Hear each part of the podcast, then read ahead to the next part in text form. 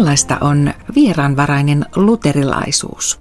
Entä miksi tämä kolmas tie liberaalin uskontulkinnan ja tiukan puhdasoppisuuden välillä on tärkeää? Näitä kysymyksiä Kylväjän lähetysjohtaja Jukka Kääriäinen pohdiskeli tuoreimman Kylväjä-lehden palstallaan lähetysjohtajan kynästä. Ja tämän kertaisessa lähetysvartissa Jukka ja viestintäpäällikkö Mari Turunen sukeltavat tähän samaiseen aiheeseen vielä hiukan syvemmin. Ja keskustelun jälkeen opetusosiossa vuorossa on pastori Juri Veikkola aiheenaan Mooseksen kutsu. Mutta nyt ääni annetaan Jukalle ja Marille. Jukka, kirjoitit tuoreimpaan Kylväjä-lehteen jälleen lähetysjohtajan kynästä palstan ja tällä kertaa kuvasit, miten hahmotat Kylväjän asemoitumista niin täällä kotimaassa kuin ulkomaillakin. Tuossa palstassa kirjoitit näin. Tiukan puhdasoppisuuden tai liberaalin kristillisyyden välillä on kolmaskin tie, vieraanvarainen luterilaisuus.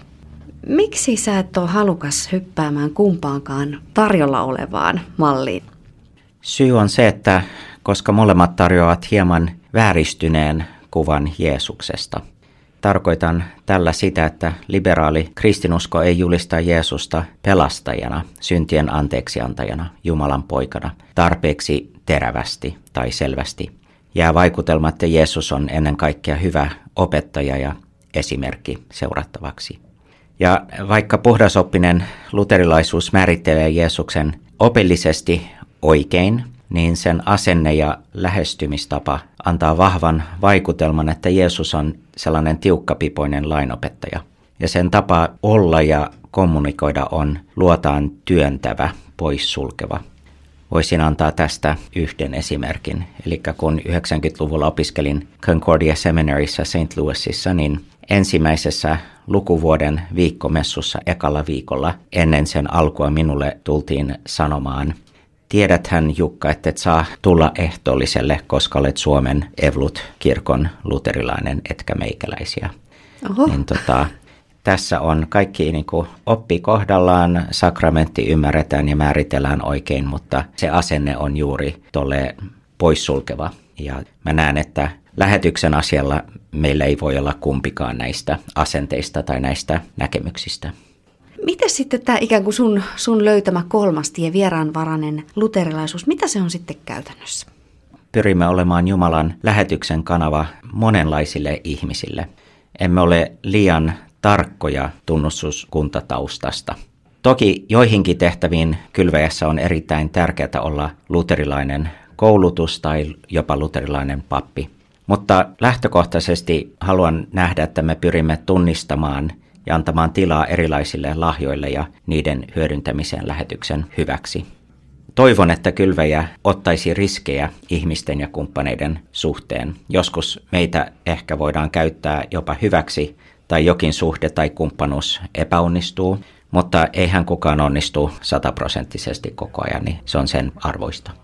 Itselle tälle suht tuoreena kylväjäläisenä, niin tätä vieraanvaraisuutta edustaa jotenkin meidän kollegat. Et meillähän on mm. työntekijöitä monenlaisista taustoista ja, mm. ja me oltiin muutama viikko sitten yhdessä Ateenassa työalueen vierailulla ja, ja siellä tavattiin muun muassa meidän pakistanilaisia kollegoja, jotka ovat sitten Suomessa löytäneet lähetyskutsun ja Kylveä on ollut se kanava, jonka kautta he ovat nyt sitten maailmalla. Että, että onko tämäkin ikään kuin juuri sitä, mitä äsken kuvasit tällä vieraanvaraisuudella?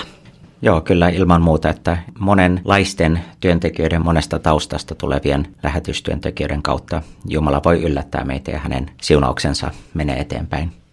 Mihin tämä vieraanvarainen luterilaisuus meitä sitten järjestönä tässä kohtaa haastaa? Lyhyesti sanottuna keskittymään aivan olennaiseen piste. Mun mielestä Jeesus on tosi hyvä esimerkki tässä. Erityisesti Luukkaan evankeliumissa Jeesus on jopa häkellyttävän vieraanvarainen ja ennakkoluuloton. Hän käy pöytään syömään yhdessä kaikenlaisen sakin kanssa. Hän ei, ei ole kovinkaan tarkka siitä seurasta, jota hän pitää tai johon hän suostuu. Tietysti muut hänen ympärillään ovat tosi tarkkoja ja moittivat häntä aika rajustikin. Eli jos keskitymme evankeliumin eteenpäin viemiseen, tavoittamattomien tavoittamiseen sekä maailmalle että täällä Suomessa esimerkiksi nuorten aikuisten parissa, ja jos näin toimien meitä moititaan tai meille tulee kritiikkiä muilta, niin luulen, että me ollaan oikeilla jäljillä. Tähän sisältyy se haaste tai mahdollisuus, että voimme tehdä yhteistyötä sekä monenlaisista taustoista tulevien kristittyjen kanssa että kaikenlaisten pappien kanssa. Emme nosta kynnyskysymykseksi ihmisen tunnustuskuntaa tai, tai pappeutta. Lehden kirjoituksessa sä otsikoit sen näin, että et evankeliumin vuoksi. Ja myöhemmin sitten avaat tekstissä myös Auspurin tunnustusta, jonka mukaan ykseys evankeliumissa on riittävä peruste ykseydelle ja yhteistyölle lähetyksessä. Millaisissa tilanteissa tämä periaate evankeliumin vuoksi on auttanut sinua joko lähetysjohtajana tai sitten ihan, ihan vaan jukkana? Mä näen, että ainakin verkostojen hahmottamisessa ja yhteistyökumppaneiden arvostamisessa. Täällä Suomessa meillä on Suomen evankelinen allianssi, SEA, joka on Lausanen liikkeen Suomen edustusto. Jos olisimme puhdasoppisesti luterilaisia, emme olisi tuon kaltaisessa ekumeenisessa porukassa mukana. Tai esimerkiksi maailmalla me, meidän diasporatyön kumppanit Kreikassa, joista ei yksikään ole luterilainen ainakaan tällä hetkellä – Eli evankeliumin vuoksi tarkoittaa sitä, että tartumme tilaisuuksiin ja mahdollisuuksiin, jotka edistävät tavoittamattomien tavoittamista, vaikka ne eivät ensisijaisesti edistäisi luterilaisuutta, niin mä näen, että tässä on se oleellinen ero tai painotusvivahdeero. Olemme kuitenkin kaikissa noissa tilanteissa Suomessa ja maailmalla häpeilemättä mukana luterilaisina ja tuomme meidän luterilaiset painotukset tosiaan oltiin siellä Atenassa vierailulla, missä tutustuttiin muun muassa kylveän urdunkieliseen työhön. Lähettiemme työn tuloksena on syntynyt yhteisö, jossa saatiin vierailla ja koettiin siellä vieraanvaraisuutta. Meidät otettiin tosi kauniisti vastaan. Millainen kokemus tuo seurakuntavierailu oli sinulle? Olihan se aivan mahtava ja huikea kokemus. Sain olla siunaamassa ja asettamassa virkaan seitsemän uutta vanhinta siihen seurakuntaan. Siinä mun mielestä saatiin nähdä pyhän hengen ja evankeliumin julistuksen synnyttämä uusi seurakunta ja yhteisö. Saatiin nähdä meidän lähetystyöntekijä pariskunnan Faisal ja Bella Masihin työn tuloksen ja iloita siitä heidän kanssaan. Se oli mun mielestä tietynlainen helluntai-hetki. Näitä helluntai-hetkiä on jatkuvasti ympäri maailmaa, kun lauloimme Jumalalle kiitosta monella eri kielellä siinä jumiksessa. Hmm. No lähetystyössä me kohtaamme muista kulttuureista tulevia ihmisiä ja usein kun Suomesta lähdetään itään tai etelään, niin se vieraanvaraisuuden tapa ja kulttuuri, niin se niin kuin voimistuu. Raamatun mukaan vieraanvaraisuuden tulisi olla kristitylle tämmöinen vahva arvo, itsestäänselvyys. Millaiset tilanteet on opettanut sinulle vieraanvaraisuutta ja millaisissa tilanteissa olet itse saanut maistaa sitä? Jakaisin tässä kaksi kokemusta. Ne molemmat tapahtui tuolla Yhdysvalloissa, jossa vietin liki 20 vuotta. Ensimmäinen oli, kun olin tuolle 20 kansainvälinen opiskelija Indianassa, ja tota, siellä eräs yliopiston professori ja hänen vaimonsa, molemmat itse lähetyslapsia, hostasivat kotonaan kerran kuussa tällaisen hienon aterian ja kokoontumisen, johon he kutsuivat kansainvälisiä opiskelijoita ja lähetyslapsia. Ja he syöttivät kuuntelivat, keskustelivat, joskus yhdessä rukoiltiin ja olivat tietynlaisia sijaisvanhempia meille, jotka oltiin kaukana omasta kodistamme. Sitten vähän myöhemmin, kun New Yorkissa opiskelin teologian tohtoriksi, niin tohtoriopintojeni aikana olin seminaarissa, jota opetti maailmankuulu roomalaiskatolinen nunna Elizabeth Johnson. Hänestä huokui minulle Kristuksen nöyryys ja vieraanvaraisuus – tässä seminaarissa oli opiskelijoita monesta eri tunnustuskunnasta ja näin maailmanluokan teologi, niin hänen ei olisi tarvinnut yhtään pyytää minulta tai kuunnella minua yhtään, mutta hän pyysi minua esittämään yhdellä tunnilla luterilaisen sakramenttiopin. Ja hän sanoi, että haluamme Jukka oppia luterilaisilta tässä asiassa ja antaa sinun ilmaista luterilaisena se luterilainen näkemys. Niin tämä ekumeninen vieraanvaraisuus ja ja nöyryys on jättänyt minun syvän vaikutelman. Ja itse kuulen jotenkin tässä myös niin kuin sen, sen haasteen meille kaikille, että, että ikään kuin ei mentäisi kumpaankaan äärilaitaan. keskitytään ytimeen ja niin kuin siitä käsin vaikutetaan siellä, missä kukin on siellä arjen keskellä. Tulee mieleen Jeesuksen sanat, oliko se Martalle, että on vain yksi oleellinen ja Maria valitsi sen paikana. Siinä kontekstissa Jeesus tietysti tarkoittaa hänen kuulemista ja hänen jalkojensa juurella asettumista ja, ja sellaista vastaanottavaa asennetta, mutta voisin käyttää tota samaa Jeesuksen repliikkiä lähetyksen asialla, että on vain yksi oleellinen, yksi tärkein. Mitä enemmän me keskitytään siihen, niin mä näen, että sitä vapaimpia me ollaan näissä toissijaisissa asioissa. Kylväjä, jotta Jumalan valtakunta leviäisi. Näin kylvän viestintäpäällikkö Mari Turunen ja lähetysjohtaja Jukka Kääriäinen. Keskustelun innoittajana oli Jukan lähetysjohtajan kynästäpalsta tuoreimmassa Kylväjä-lehdessä. Ja tämän maksuttoman lehden hän voi tilata osoitteesta kylvaja.fi kautta kylvajalehti. Ja nyt lähetysvartin päätteeksi Raamatun opetusosiossa vuorossaan pastori Juuri Veikkola aiheenaan Mooseksen kutsu. Mooses kutsuttiin erityistehtävään tilanteessa, jossa hän oli paimentamassa lampaita. Jumala oli johdattanut tämän Faaraan hovissa kasvaneen miehen lammaspaimenen tehtävään. Kutsun seurauksena Mooseksesta tulee ihmisten paimen.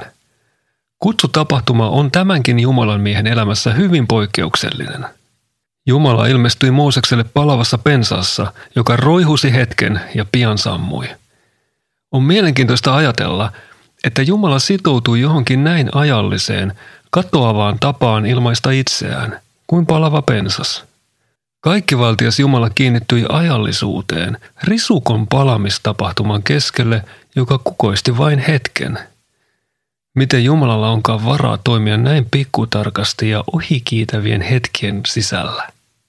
Toisaalta Jumala ei jättänyt läsnäoloa Mooseksen elämässä yhden ilmiön kokemukseen. Palava pensas ja sen keskellä tapahtuva puhuttelu oli eräänlainen matkan alku uuteen vaiheeseen, jota kesti koko Mooseksen loppuelämän ajan. Jumalan kohtaaminen jatkui Mooseksen hiljaisissa hetkissä, hänen ja Jumalan kahdenkeskisessä kommunikoinnissa. Mooseksen kutsu oli henkilökohtainen. Jumala kutsui häntä nimeltä – Raamattu sanoo näin. Kun Herra näki hänen tulevan katsomaan, hän huusi pensaasta, Mooses, Mooses. Se, mihin meitä kutsutaan elämässämme, on myös hyvin henkilökohtaista. Jumala ei näe ihmisiä harmaana massana. Meilläkin on henkilökohtainen kutsu uskon maailmaan ja henkilökohtaisesti räätälöityyn tehtävään. Mooseksen kutsu tuli Jumalalta itseltään – Paikalla ei ollut ketään ihmistä, jonka kautta kutsu olisi kuultu. Kukaan opettajapersona ei ollut elämällään, sanomallaan ja teoillaan mentoroimassa Moosesta. Tämä varmasti poikkeaa monien elämänkokemuksesta. Yleensä kristityillä on eri elämänvaiheissa opettajapersoonia, jotka tukevat hengellisten asioiden ymmärtämistä. Uusi testamentti tukee tällaista ajatusta – Jumala on asettanut seurakunnan, joka koostuu ihmisistä ja joiden yhteisessä läsnäolossa Jumala kohtaa. Rohkaisu ja opetus välittyy ihmiseltä ihmiselle. Mooseksen tilanne oli tältä osin erityislaatuinen. Hän ei voinut tarttua tai tukeutua kehenkään ihmiseen, vaan pelkästään siihen, mitä Jumala sanoi. Ja tässä on meille muistutus siitä, miten meidänkin uskomme perustuu viime kädessä Jumalaan itseensä ja hänen sanomiinsa asioihin, mitä raamatusta luemme. Mooseksen kutsutilanne opettaa vielä yhden jännittävän asian. Se on nimittäin se, että Jumala toimii ihmisten rukousten vaikuttamana. Jumala kertoi Moosekselle nähneensä kansan hädän ja kuulleen heidän rukouksensa, ja että toimii nyt niiden perusteella. Mooseksen kutsu oli osa Jumalan tarjoamaa rukousvastausta. Jumala päätti viedä avun niin, että ihminen, Mooses, on toiminnan keskipisteessä hänen toimijanaan. Jumala lupaa meille, että hän kuulee myös meidän rukouksemme. Psalmissa 50 ja 15 sanotaan näin. Huuda minua avuksi hädänpäivänä, minä pelastan sinut ja sinä kunnioitat minua.